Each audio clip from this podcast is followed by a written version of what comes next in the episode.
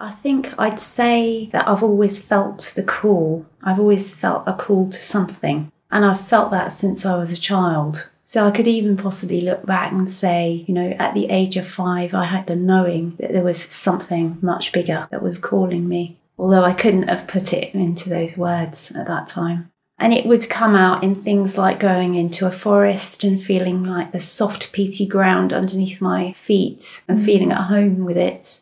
I used to go to my grandparents' house and look through the encyclopedias, and there were all old illustrations in it, and it just did something to mm. maybe to my heart or that calling was there.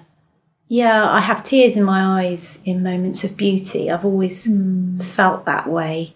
And then I think what I did was I tried to search for that everywhere. So I mm. tried to find, well, what is that? What is it that's calling me? And I just didn't know. So I looked for it everywhere.